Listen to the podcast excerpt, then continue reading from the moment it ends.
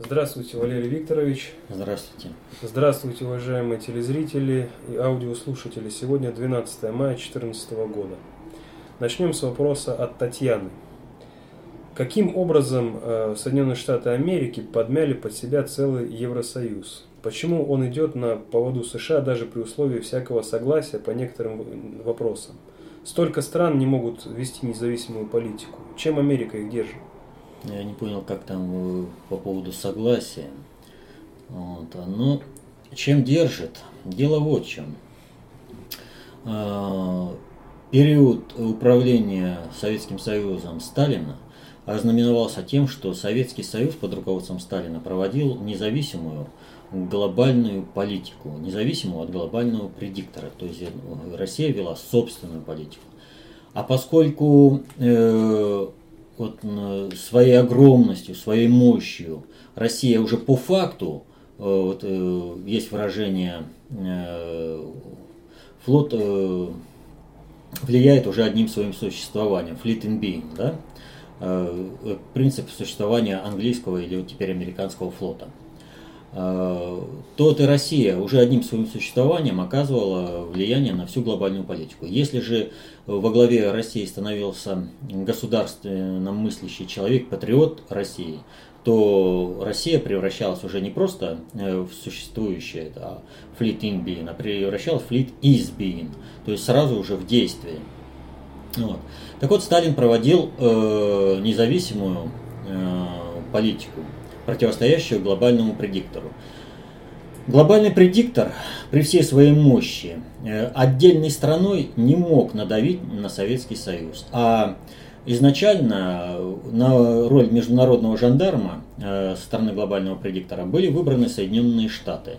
Поэтому для того, чтобы противостоять Советскому Союзу, э, был введен единый координационный тактический центр Соединенные Штаты – и Соединенные Штаты, в общем-то, осуществляли именно вот это основное противостояние с Советским Союзом и после смерти Сталина. Ну а когда э, в результате подписания капитуляции Горбачевым Советский Союз рухнул, Соединенные Штаты остались единственным, э, так скажем, глобальным игроком на планете. И э, все налаженные механизмы подчинения европейских стран Соединенным Штатам Соединенными Штатами были использованы э, в качестве э, того, чтобы подчинить себе не только Советский Союз, который потерпел поражение в этой битве в холодной войне. То есть не, он не проиграл, Россия не проиграла холодную войну как таковую, вот, а проиграл только одну из битв в этой холодной войне. Вот. Ну так вот, Соединенные Штаты, воспользовавшись поражением э, Советского Союза России, э, решили прибрать к себе, к своим рукам и Европу. И используя вот эти механизмы, которые сложились, э, начиная с 30-х годов 20 века, Соединенные Штаты установили свое доминирование. Вот таким вот образом они сейчас и по-прежнему давят на европейские страны. Так они вышли вот в эти 20 лет э, на то, что они стали назначать э, различных э, президентов. То есть вот не понравился им Ширак во Франции. Они тут же дали приказ и поставили про американца Саркози. Почему про американца? Ну, у него вообще и кличка такая, американец. Но даже этот американец Саркози не очень хорошо служил американцам, по их мнению. Они поставили вообще лояльного им человека, голландца, ну, имеется в виду Франсуа Олланд. Следующий вопрос от э, Александра и связанный с ним вопрос от Павла Новикова. Поясните, почему внешняя политика Путина так сильно отличается от внутренней? США мало что могут противопоставить Путину во внешней политике, не имеют по сути на него влияния. Однако внутри, и внутри России Путин пользуется огромной поддержкой. Но экономика России управляют по сути ставленники США, Минфин, ЦБ, их действия направлены на разрушение российской экономики. Россия при Путине не может снова стать великой, но великой стране нужна великая экономика. И вопрос, что мешает Путину разогнать экономический блок хотя бы? Ну вот я сейчас отвечал на предыдущий вопрос и должен сказать, что вот уже из этого моего ответа следует, что Соединенные Штаты очень много чего могут противопоставить Путину э, во внешней политике, очень много, поскольку они имеют очень серьезное влияние на европейские страны, и эти европейские страны они могут в структурном порядке использовать э, для давления на Россию. Ну вот, ну, смотрите, Меркель, например, да, э, ей весь бизнес кричит, ни в коем случае никакие санкции против России. Меркель приезжает и говорит, санкции против России. И государство э, Германия вынуждено участвовать в санкциях против России. То есть э, во внешней политике э, Соединенные Штаты много еще чего могут противопоставить э, России. Второе, что я сказал вот в предыдущем ответе, это то, что э, Советский Союз потерпел поражение в одной из битв холодной войны. И когда потерпел поражение, мы были оккупированы структурно. Вот э, вспомните, э, государь э, России Путин в одном из своих общений с народом э, телеобщений, он прямо сказал, что только в ведомстве у Чубайса 2000 э, сотрудников американских спецслужб работало, э, а эти сотрудники спецслужб определяли, кто будет э, каким олигархом в России, кто будет заведовать банком, кто будет э, заведовать э, добычей природных ресурсов. И вот это управление, которое досталось Путину, оно сложилось именно из тех людей, которых одобрили в Вашингтоне. То есть все э, люди, так или иначе, э, представляющие финансово-хозяйственный блок, они э, были назначены именно оккупационной администрацией. И Путину пришлось э, этот блок очень сильно размывать. Для того, чтобы размыть этот блок, Путин работал, э, так скажем, в соглашении с другими кланами. Вот когда там говорят, вот есть пропутинские там олигархи, Путин своих э, каких-то олигархов э, там вырастил, надо понимать следующее.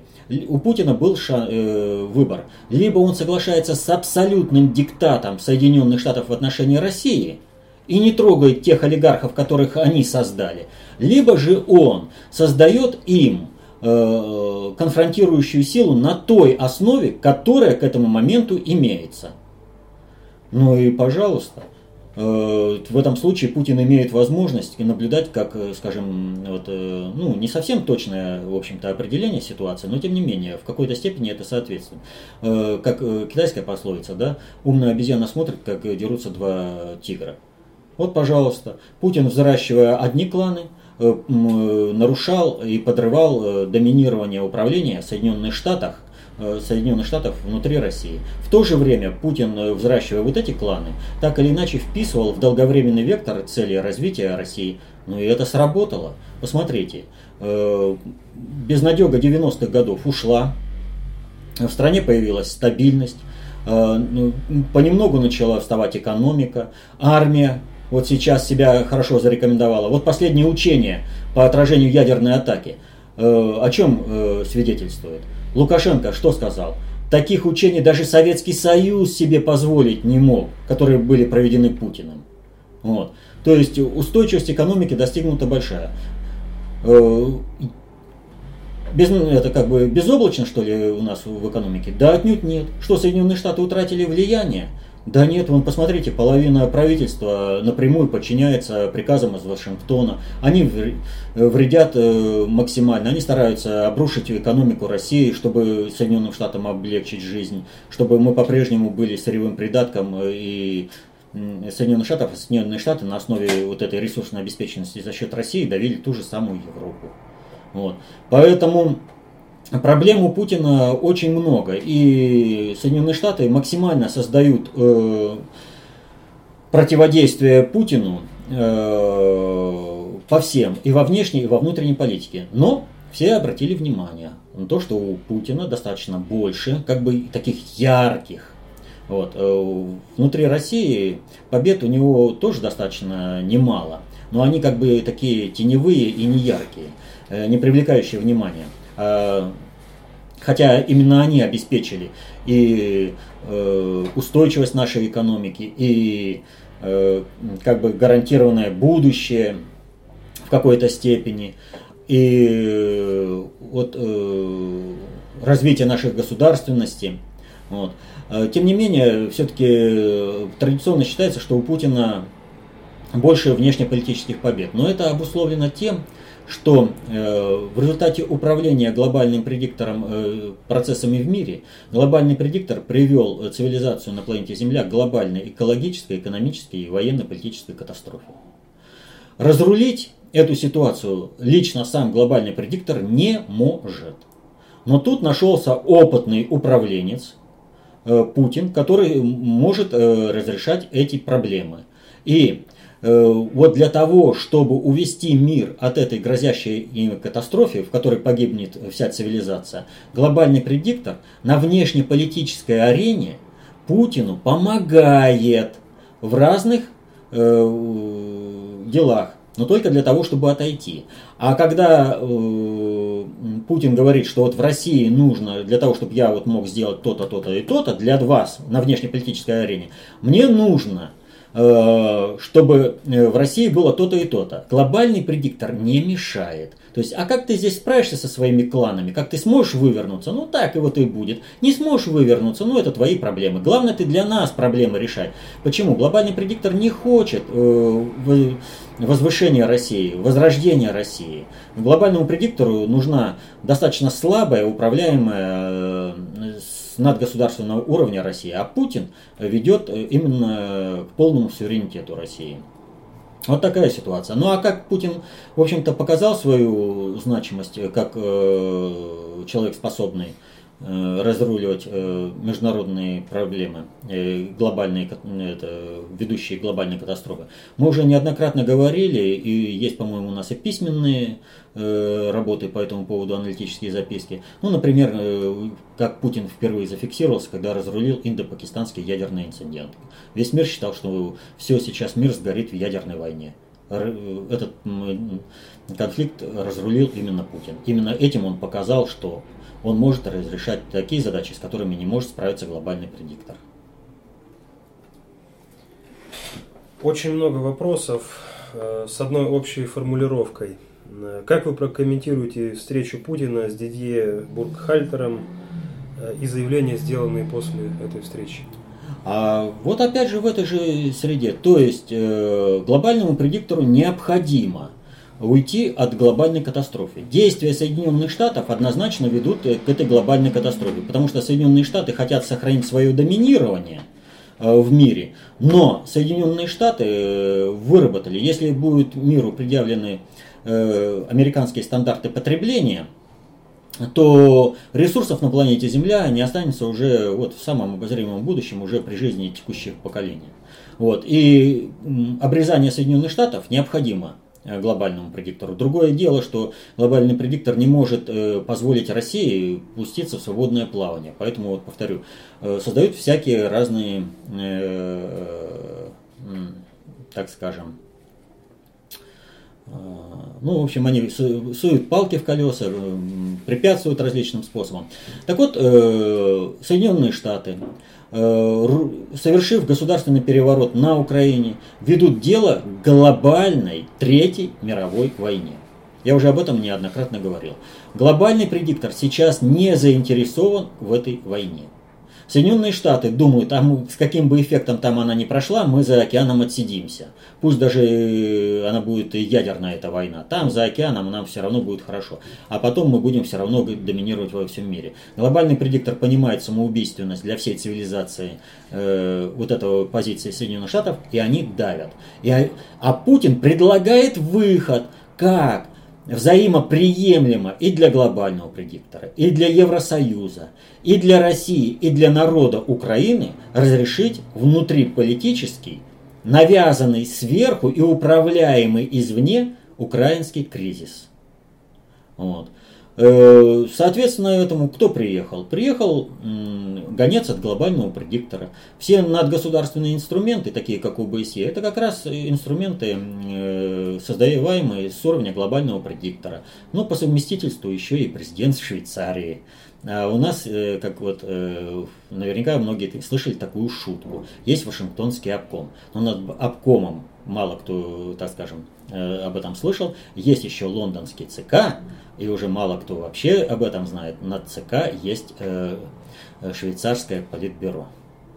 Поэтому было достигнуто определенное соглашение, и э, э, начали проводить мероприятия по переводу вот этого конфликта на Украине э, в другое русло, так, чтобы война не разгорелась. Но это совершенно не укладывается в планы Соединенных Штатов. И поскольку вот, они не могли проигнорировать э, как, э, как бы государственные структуры должны подчиниться вот этому решению внешнеполитическому, и вот Соединенные Штаты не могли проигнорировать вот эту дисциплину, они использовали другой момент. Они через э, частные батальоны, которые создал, например, Педорас Лешко, вот, дали приказ развязать бойню именно на 9 мая – то есть, э, ах, вы хотите замириться, вы хотите пустить в русло полити... Э, политического процесса, но вы в русле этого политического процесса тогда рухнет вся киевская банда и будет восстановлено э, демо... как бы демократическое э, государство Украина, ну, в тех параметрах, которые сейчас будут гарантировать э, паритет э, между э, всеми странами в мире. Вот. Э, этот вариант Соединенных Штатов не устраивает. Им нужна во что бы то ни стала война. Использовать, повторю, государственные механизмы Соединенные Штаты не могли, и они использовали э, ресурсы частный батальон Педораса Лешко. Вот они его отправили туда устроить в Мариуполе полную бойню. И все бы у них получилось, если бы не мариупольская милиция, которая э, отказалась подчиняться своему начальнику, вот, и порушили весь план. В результате конфликт вышел между милицией и э, Э, вот этим э, батальонов боевых пидорасов. Вот, они там э, повоевали. Вот, провокаторов было очень много, они, ну, техническую часть, в общем-то, я опускаю, но суть заключается в следующем. У Лешко была задача во что бы то ни стало э, организовать кровавую бойню во всем городе для того, чтобы эта кровавая бойня в конце концов перекинулась на всю территорию Украины. У него это благодаря э, поведению мариупольской милиции рухнуло, и э, вот эта кровавая бойня э, на всей Украине не развернулась. Вот. Но Лешко за это будет отвечать. Я не знаю, насколько там э, действительно со- сообщение о том, что Лешко похищен, но украинская правда как бы не замечена была э, публикация лажи, зато она была замечена в том, что она публиковала информацию, которая отвечала интересам надгосударственного управления, причем не Соединенных Штатов. Вот, в частности, когда э, э, решался, ну я уже об этом говорил, решался вопрос, будет Янукович разгонять Майдан или не будет, э, Украинская правда написала, э, там один заголовок только, что скорее он уйдет в отставку, чем разгонит Майдан. Вот. То есть э, украинскую правду подпитывают из э, более вышестоящих источников, и э, украинская правда это публикует. Вот. Ну а что касается Лешко, вот то, что он сейчас исчез, Э, понимаете, ведь ему же ничего не мешает э, появиться на средствах массовой информации, если он не исчез, если он не похищен. А он там только активность в Фейсбуке, там э, что-то Твиттер, там, да, это может делать любой другой человек. А вот в это время он просто-напросто повествует разные вещи. Вот помню, была съемка в 93 году, когда он рассказывал про всех политиков, которые пользовали его, а он таким образом делал свою политическую карьеру. И потом этими политиками рулили так, как хотели, вплоть до их э, самоустранения, так скажем, в результате того, что они принимали заведомо опасные и ненужные для себя действия, э, совершали действия. Так вот, сейчас он, э, Лешко же много знает. И сейчас он на камеру подробненько все, все рассказывает. А вот когда он все расскажет, те, кто с ним сейчас беседует, решат, пусть погуляет еще, вот, если он будет нужен. Или же э, он должен на осину. Но на осину как бы глобальному предиктору не очень выгодно. По одной простой причине, что тогда э, и Турчинов, и Ценюк, и Порубий, и Наливайченко, они, в общем-то, э, и так расходный материал. Их изначально Соединенные Штаты приговаривали в расход. Э, в тот же расход их определил и глобальный предиктор. Поэтому, как только Лешко будет повешен, они могут э, предпринимать, в общем-то, не совсем разумные с точки зрения глобального предиктора действия. Вот если они будут гарантированы э, от этого, то тогда, э, я думаю, глобальный предиктор примет решение о ликвидации Лешко и опубликует это. Что там у нас по вопросу? Я немного отклонился. Ну, а... далее, да, вот интересуют заявления, сделанные после этой встречи, в частности. Так вот, эти заявления. Эти заявления как раз э, выражают определенный компромисс. Э, достигнутого решения. Э, что касается заявления Путина о переносе референдума, то в принципе, ну, вот если вы заметили, я во всех вопросах-ответах, касающихся и по текущему моменту, э, избегал вопроса о референдуме. Вот. И старался его обходить. Вот, э, ну, поскольку вот люди работают, я сейчас тоже не буду э, говорить э, как бы по этому референдуму, потому что там и э, чи, чистая искренняя работа огромного количества людей э, по этому референдуму. И, естественно, Россия не будет игнорировать волеизъявления людей. Вот, во всяком случае, имеется в виду Россия под руководством Путина, то есть как государственный институт. Вот, это Бараку Обаме наплевать, что там решили люди, главное, что решили они там в Вашингтоне. Вот. И решили они, что демократия по косовскому варианту э, для Югославии наилучший выход. Вот как бы демократия по косовскому варианту. Но этот косовский вариант они думали реализовать в Крыму. Поэтому Крым очень вовремя провел все мероприятия, грамотно, толково. Вот. Аксенов сколько говорил, он охрип буквально, давайте к нам, выходите на нас поможем советам, знаем, как это, поможем ресурсам, находящимся прямо на территории Украины. Ну, как было организовано, так было организовано. Поэтому, в принципе, э, э, просьба Путина, она двусторонняя. Во-первых, э, он обязан был это как бы сделать в рамках договоренности, а там уже люди решают, и люди решили, провели референдум. Вот. А во-вторых, ну, как бы вот сказать так вот, референдум надо было бы провести несколько по-иному. Вот. Э, но, опять же, э, это как бы совет постороннего, и, а люди, которые там делали, они делали так, как умеют, как знают и понимают управление. Поэтому, а все происходит наилучшим образом, сообразно реальной нравственности и этике всех участников процесса. Поэтому э, всем, кто провел этот референдум, просто большое, э, вот, большое уважение и с моей стороны, и за мужественность, и то, что вот они осуществили. Вот. А то, что ну, с моей точки зрения было сделано не, не так, ну так что ж теперь сделаешь? Люди все равно делали так, как они считали нужным и правильным. Это их активная гражданская позиция, и эта позиция, надо сказать, ведет э, при всех минусах, она ведет к одному, к снижению напряженности э, в обществе Украины, к недопущению гражданской войны на Украине. Это только благо для людей, когда не будут рваться снаряды, лететь пули и не будет никого убивать. Вот. То есть в любом случае это, это референдум будет задействован именно для этого. Ну, дальше э, у Макса создается впечатление, что все-таки планам США ничто не в силах помешать.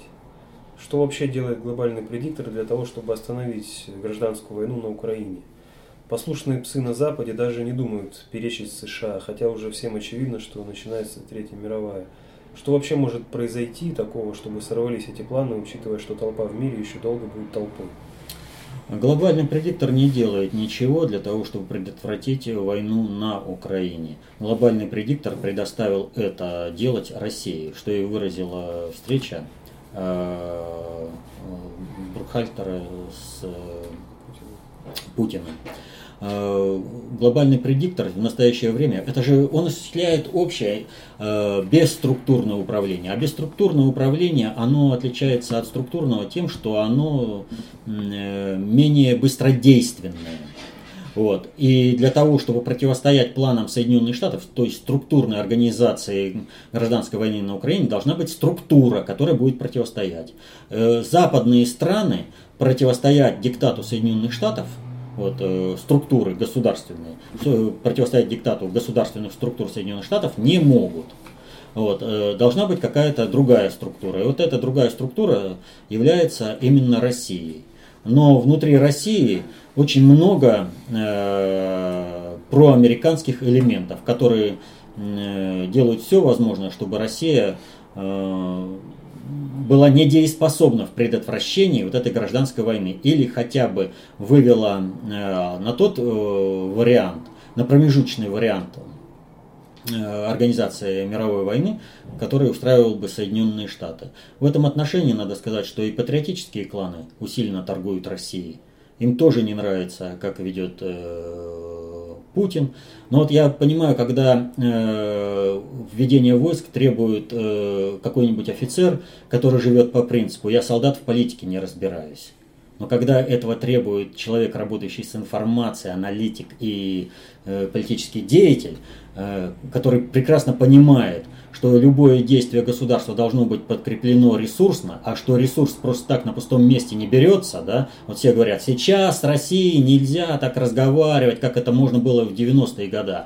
Да, нельзя, но для того, чтобы достичь этого результата, Путину пришлось очень и очень много трудиться. И все считали, что он действует неправильно, что он делает не так, что он должен, должен показать там э, какой-то свой гонор. Вот. То есть э, порушить э, дело на корню. Ну, можно стать, э, рвануть Александром Матросом один раз и умереть на амбразуре, да? Но если у тебя некому поддержать дальше атаку, а за Россию никто не впишется. Это Россия помогает всему миру. Поэтому нужно думать, прежде чем предлагать решение о вводе войск на Украину. Нужно решать в первую очередь дипломатическими путями. Вот мы в прошлом текущем моменте, вот пользуясь случаем, как бы, да, э, говорили о очень серьезной ситуации, связанной э, с Одессой и возможностью румынской э, интервенции в Черновицкую и Одесскую области. Вот. А посмотрите, какая изящная, грамотная операция была проведена с самолетом Рогозина. Все, Румыния заглотила крючок по полную, это, и теперь дело, рутинное дело э, дипломатии. Вот как надо работать. Это при том, что как бы вот ну, претензия как к Рогозину можно было сделать гораздо лучше. Вот на мой опять же взгляд. Вот, ну что, как сделано, так сделано. Но операция была проведена просто великолепно. Продолж... Со стороны не Рогозина. Рогозин как бы здесь продолжении темы противостояния с Западом и о Путине, э, Илья спрашивает, наши геополитические противники из англосаксонского блока имеют вековые традиции по устранению верховных правителей России. Как вы считаете, ведется ли Путиным какая-то работа в части подготовки преемника? И что нас ждет э, в случае незапланированного ухода Владимира Владимировича? Значит, э, наши англосаксонские партнеры имеют вековой опыт устранения неугодных правителей по всему миру. Это раз. А, второе. Не все в руках э, наших англосаксонских э, партнеров. И если человек осуществляет деятельность в русле Божьего промысла, то он охраняется свыше. Пророка Мухаммада пытались 10 раз заговоры организовывали. И все они рухнули не потому, что их плохо организовывали, а потому что так складывались обстоятельства, что эти заговоры э, рухнули. Поэтому э, пока деятельность Путина соответствует Божьему промыслу, он будет храним свыше и будет гарантирован от преждевременного ухода. Что касается деятельности Путина, его государственная деятельность по возрождению суверенитета России э, полноценного суверенитета. Это и есть та деятельность по подготовке преемника. И вторая часть вопроса от Ильи. Э, где тот предел противостояния с Западом, когда можно будет в открытую начать косить предателей во власти? И главное, национализировать Центральный банк. Значит, э, в достаточно общей теории управления есть такое понятие, как шесть приоритетов управления. Все шесть приоритетов управления, как правило, применяются в комплексе, дополняют друг друга. И только в кризисные моменты, вот что требуется там, шестой приоритет, это когда наступает открытое противостояние война. А зачем до такого допускать? Нужно просто э, постепенно, не напрягая обстановку, устранять, что сейчас и происходит. Имеется в виду, в первую очередь, другими, более высокими приоритетами устранять. Потому что устранение человека физически, это не... человека можно убить, идею нельзя убить, систему этим нельзя убить. Понимаете? Надо менять систему. Нужно развенчивать идею. И тогда не будет восполнения кадровой базы, и тогда не будет Э, продолжение этой э, вредоносной политики. Продолжение этой вредоносной политики. Э, вопрос дальше от Руслана. Валерий Викторович, в одном из видео вы говорили о финальном холокосте евреев. Опишите примерные способы, как это может произойти. Одно дело арабов бомбить или негров в Африке, на них по большому счету плевать мировому сообществу. Да и в СМИ особо их конфликты не освещаются. А вот другое дело евреев. Это какая же вонь поднимется, если хотя бы одного зацепят? Как примерно капрал, которого захватили в Палестине. А, не поднимется. Когда будет принято решение о том, что евреи должны быть уничтожены, она, они будут уничтожены э, так же, как, вот, например, уничтожали сербов э, э, в Югославии. Подготовка к этому мировому Холокосту идет уже давно. Иран проводил различные антисионистские конференции, где формировали, выступали с антисионистскими докладами, публиковались материалы этих конференций различные. Вот, то есть общество к этому делу готово. И антисемитизм в обществе э, постоянно подогревается. А в последнее время он стал просто зашкаливать, его ведут везде. Даже толерантные европейские страны столкнулись с тем, что антисемитизм там растет. И вот обратите внимание, э, когда началась проблема на Украине, то вот уже задавали вопрос по Якову Кедми, там, да, как они резко начали говорить, а почему? А потому что вот Э, смотрите, еврей этот Коломойский формирует э, отряды, которые должны были бы, ну вот э, тот же еврей Ярош формирует отряды, которые ведут антисемитскую пропаганду и будут в первую очередь резать евреев. То есть вот там должен был прозвучать э, спусковой э, сработать спусковой механизм мирового финального Холокоста на Украине по задумке тех же самых Соединенных Штатов. И евреи в Израиле это прекрасно поняли. И поэтому, когда встал вопрос, э, кого поддерживать э, в конфликте на Украине, Россию или Соединенные Штаты, для Израиля как государства это не значит, что некоторые политические деятели, вопреки интересам государства Израиля, так же как вот и большинство европейских деятелей, вопреки интересам своих государств, так вот, э, государство Израиль тут же встала на сторону России, стала поддерживать Россию. И этим объясняется активность Кельми. Им там нужно загасить этот конфликт, не допустить последнего финального Холокоста.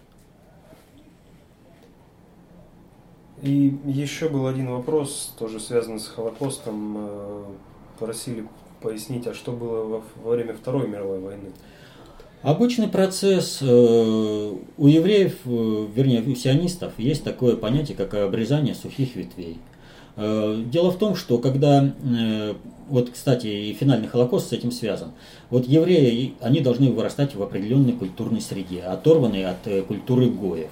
Если евреи в своей повседневной деятельности контактируют с гоями, то они начинают очеловечиваться, что с точки зрения глобального предиктора очень и очень опасно. То есть вы понимаете, вот э, там два сапожника, раз, э, два портных начинают между собой взаимодействовать, и у них появляется какая-то, какой-то общий интерес, они там какое-то э, общее дело начинают делать.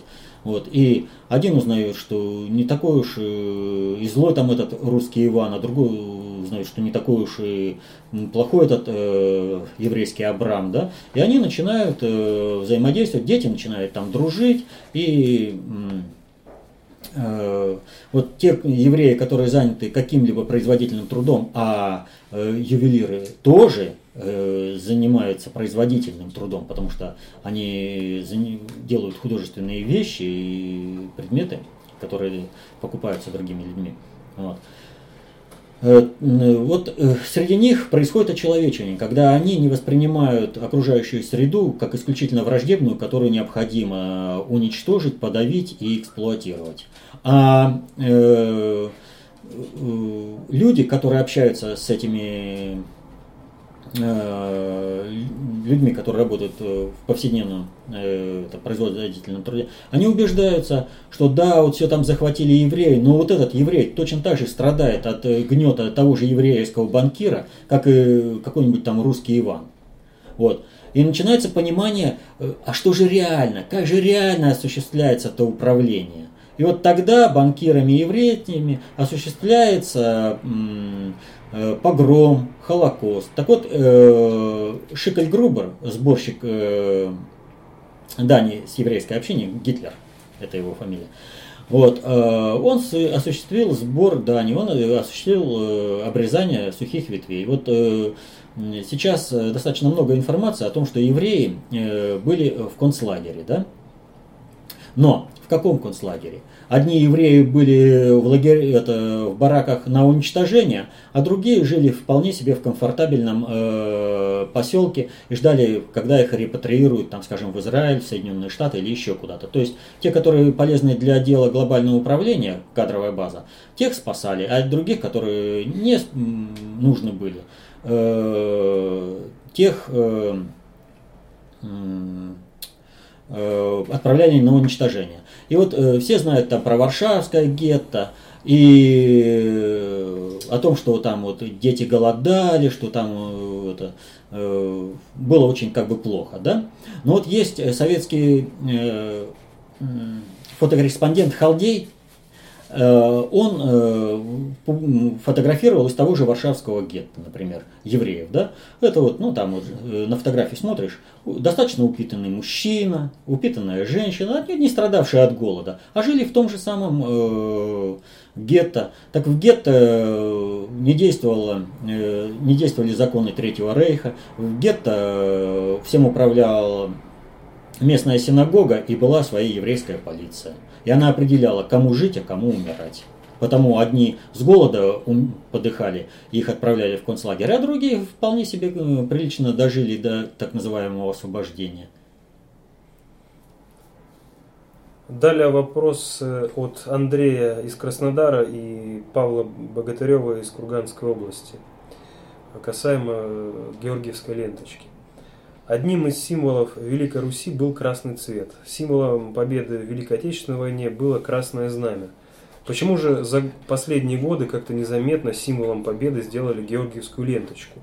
И вот как раз Павел дополняет Андрея. Скажу больше.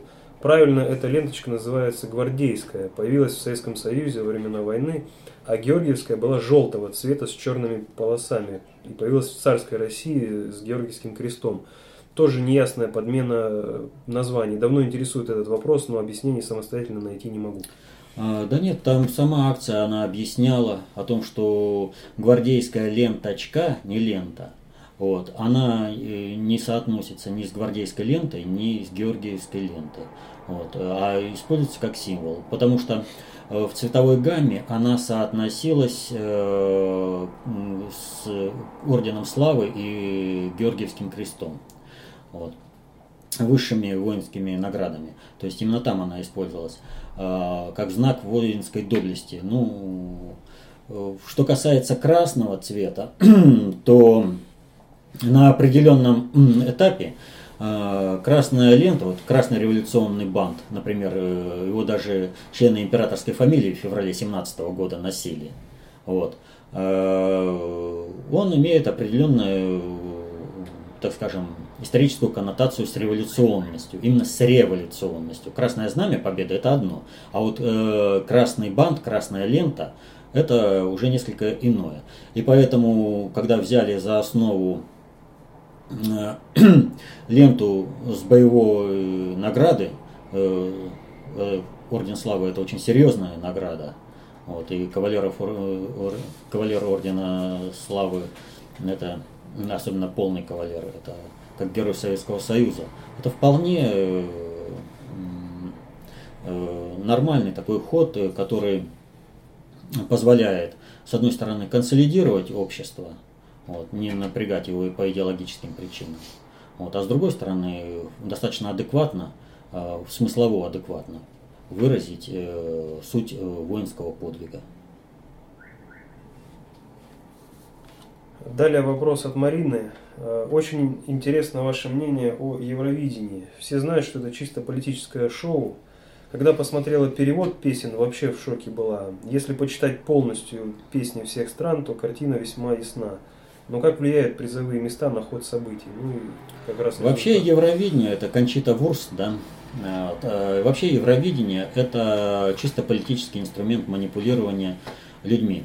Вот это все голосование, когда люди там звонят и голосуют, она не играет э, никакой роли на определение результата. Результат всегда определен заранее в соответствии с долговременной стратегической политикой в отношении именно Европы. Она же Евровидение. Вот. И э, все голосование это всего лишь прикрытие.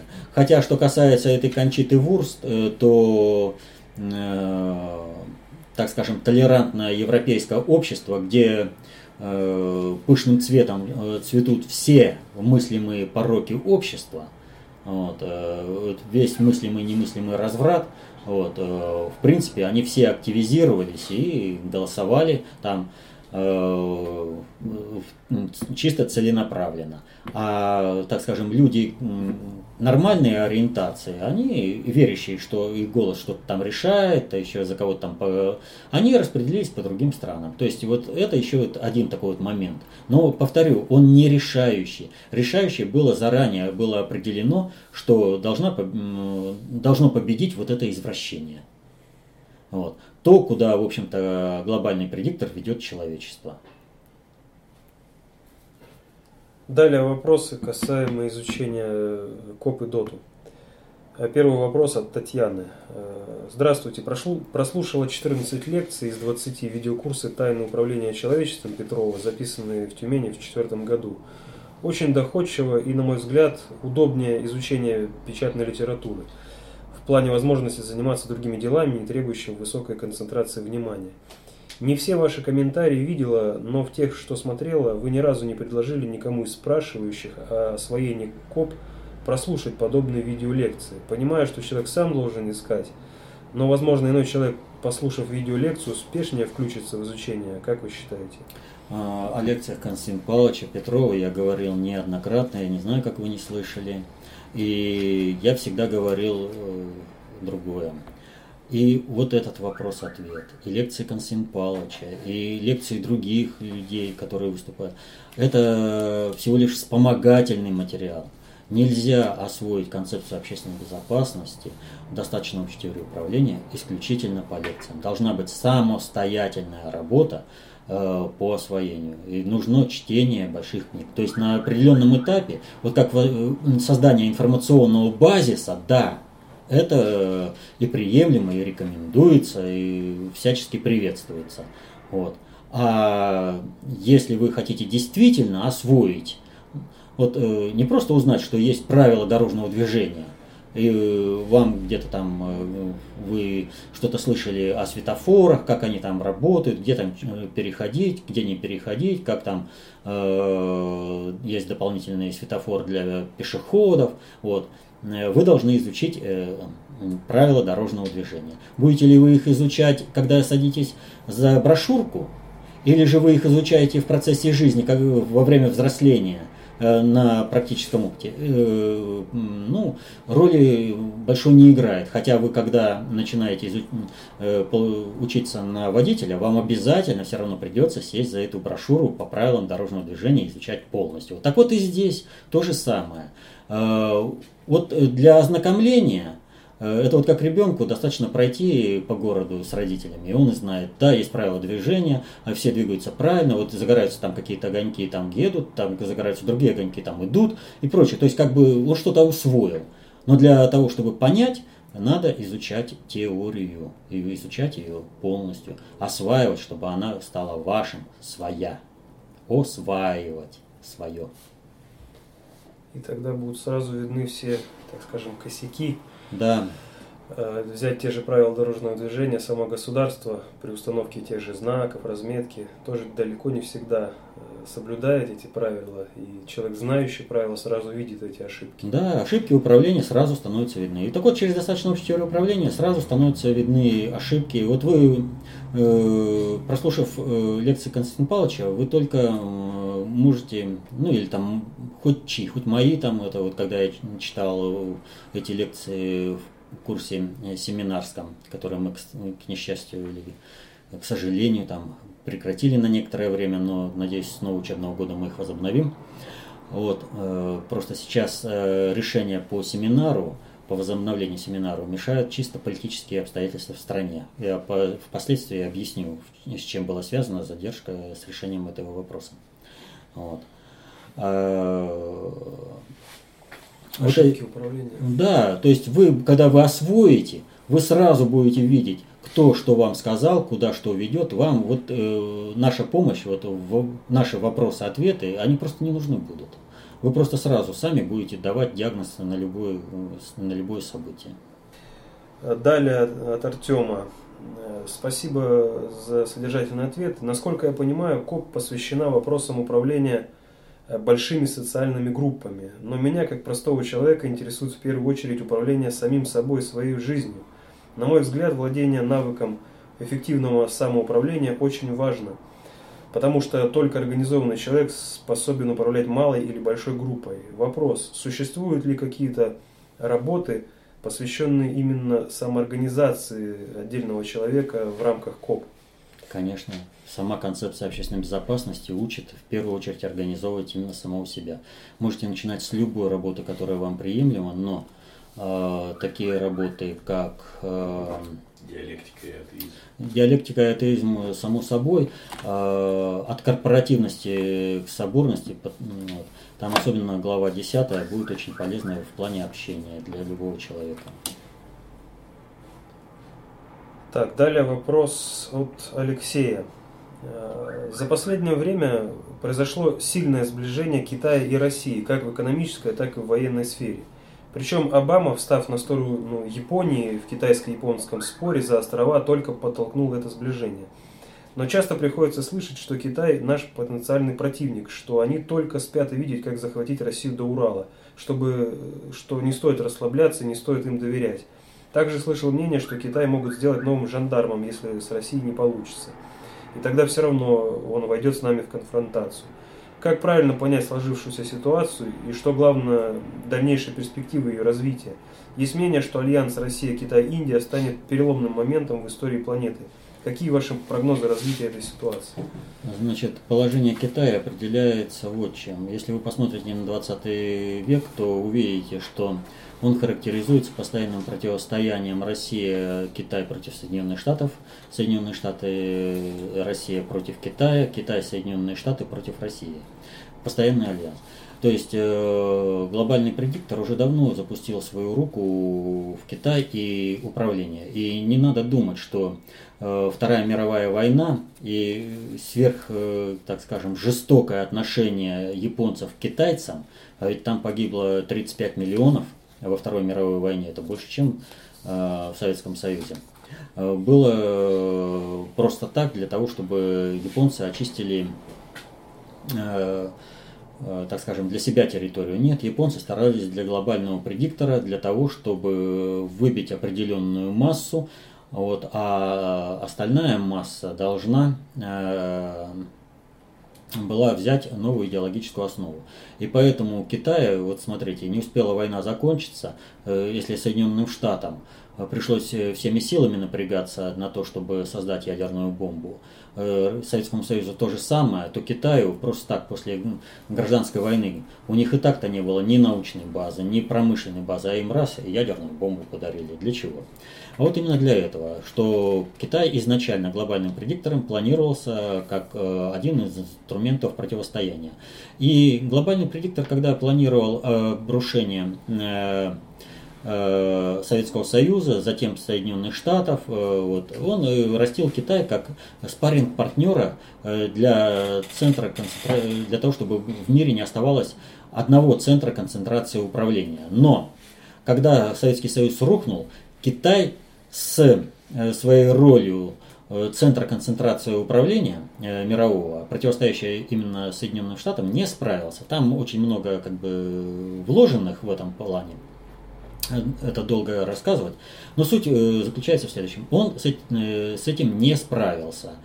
И вот что, когда говорят, что Китай только спит и видит, чтобы захватить Россию до Урала почему-то Китай, когда имел такую возможность захватить, вместо этого сначала построил Великую Китайскую стену, э, чтобы не идти на север.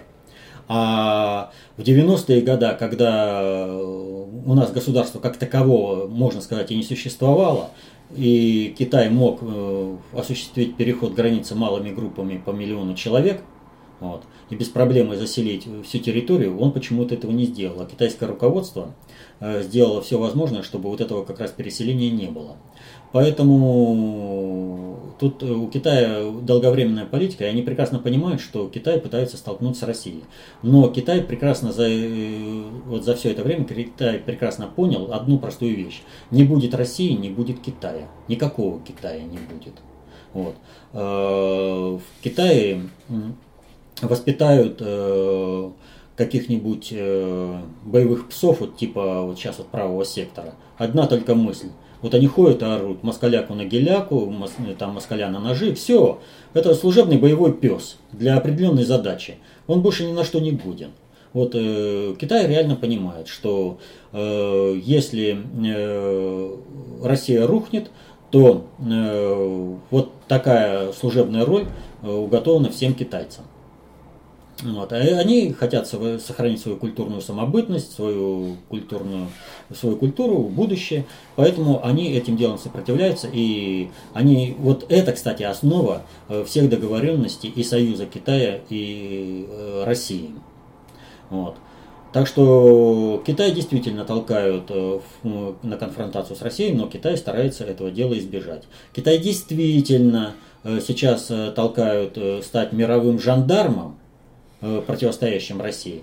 Но Китай, э, и здесь э, почему глобальный предиктор особо-то и это, на Китай не наезжает именно особо, хотя наезжает достаточно серьезно. А, Китай как не справился с ролью альтернативного Соединенным Штатам центра концентрации управления, так не может справиться э, с ролью создания альтернативного России центра концентрации управления. Так что у глобального предиктора в этом отношении с использованием Китая а, большие-большие проблемы. То есть они видели в Китае большие перспективы, но в результате этого получили большие проблемы.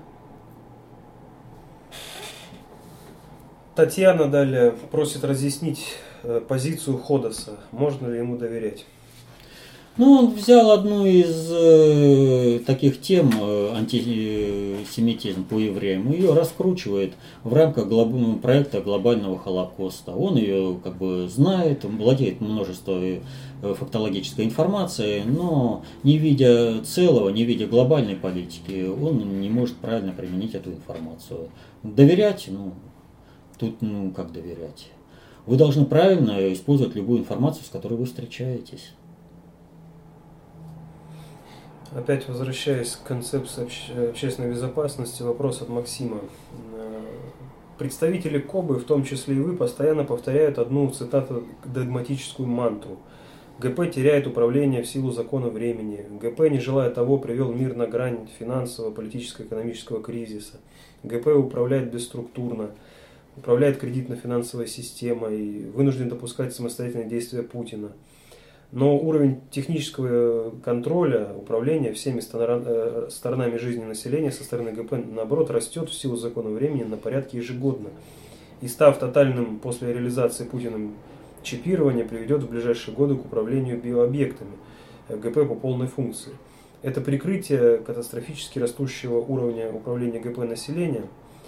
Не в том ли цель Кобы скрыть истинную цель глобального предиктора, замаскировав инструменты ее достижения под ошибки или слабости предиктора и э, глобального предиктора, и прикрыть э, ее исполнение, в том числе Путиным.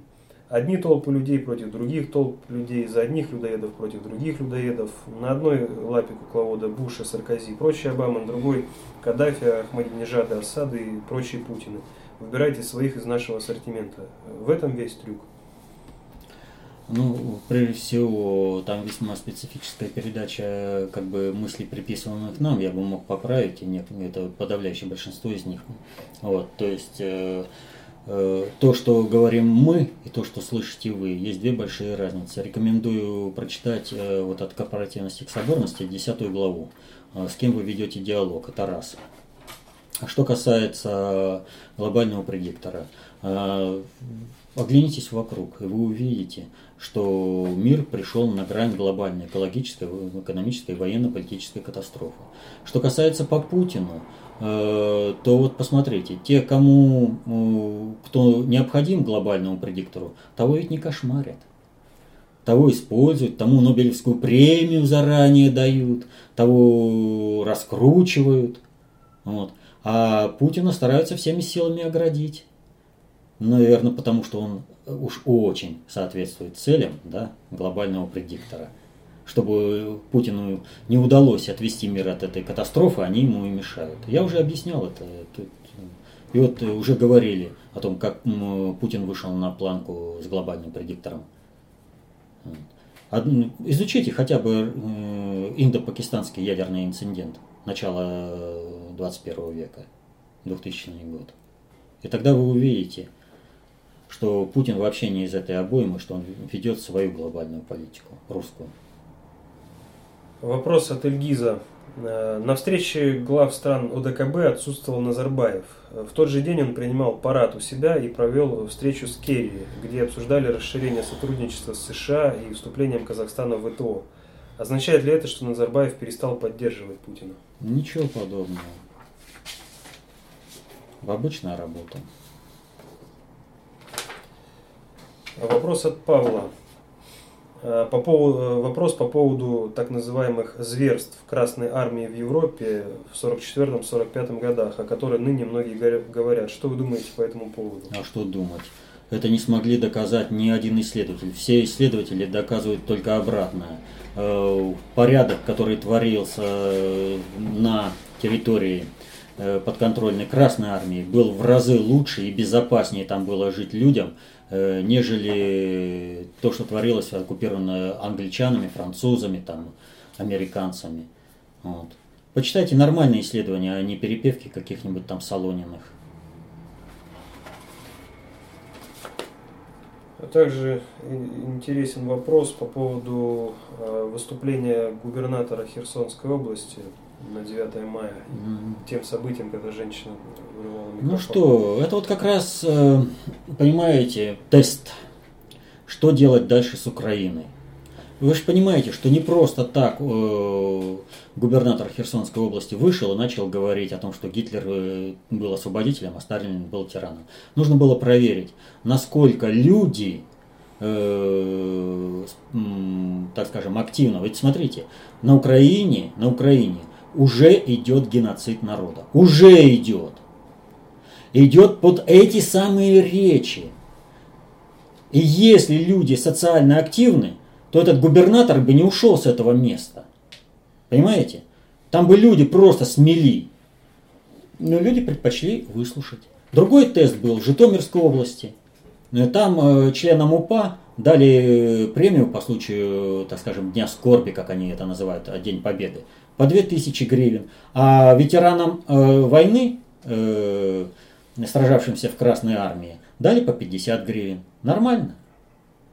Это для всей страны тест.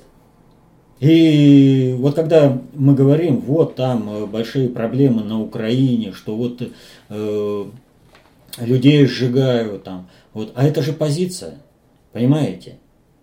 Вот все происходит наилучшим образом, сообразно реальной нравственности и этике всех участников процесса. Вот промолчали, не ответили херсонскому губернатору.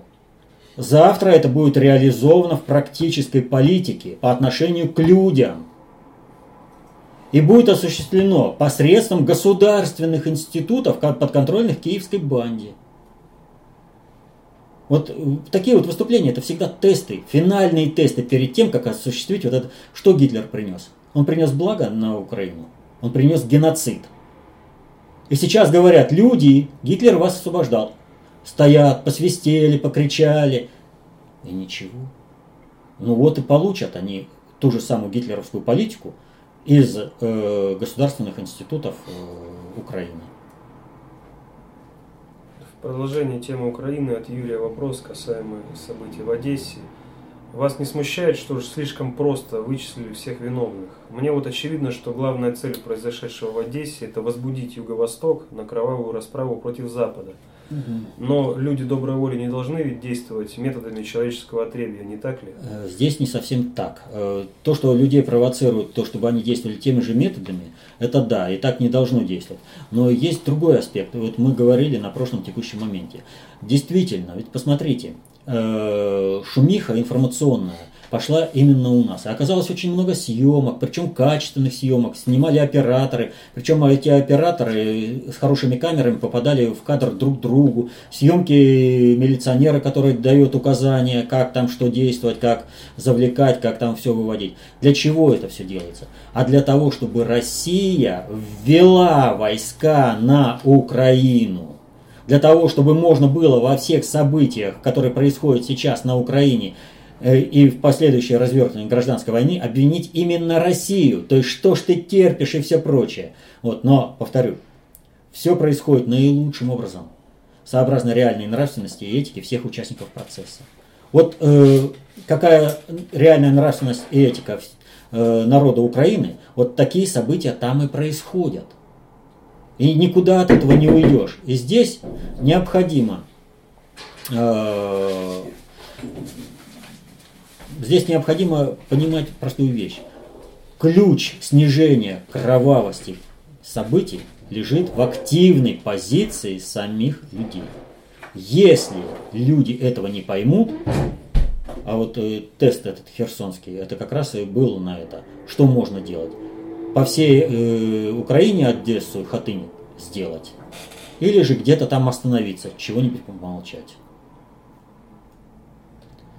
Ну, на этом вопросы у нас закончились. Ну что ж, всем спасибо за работу. До следующих встреч.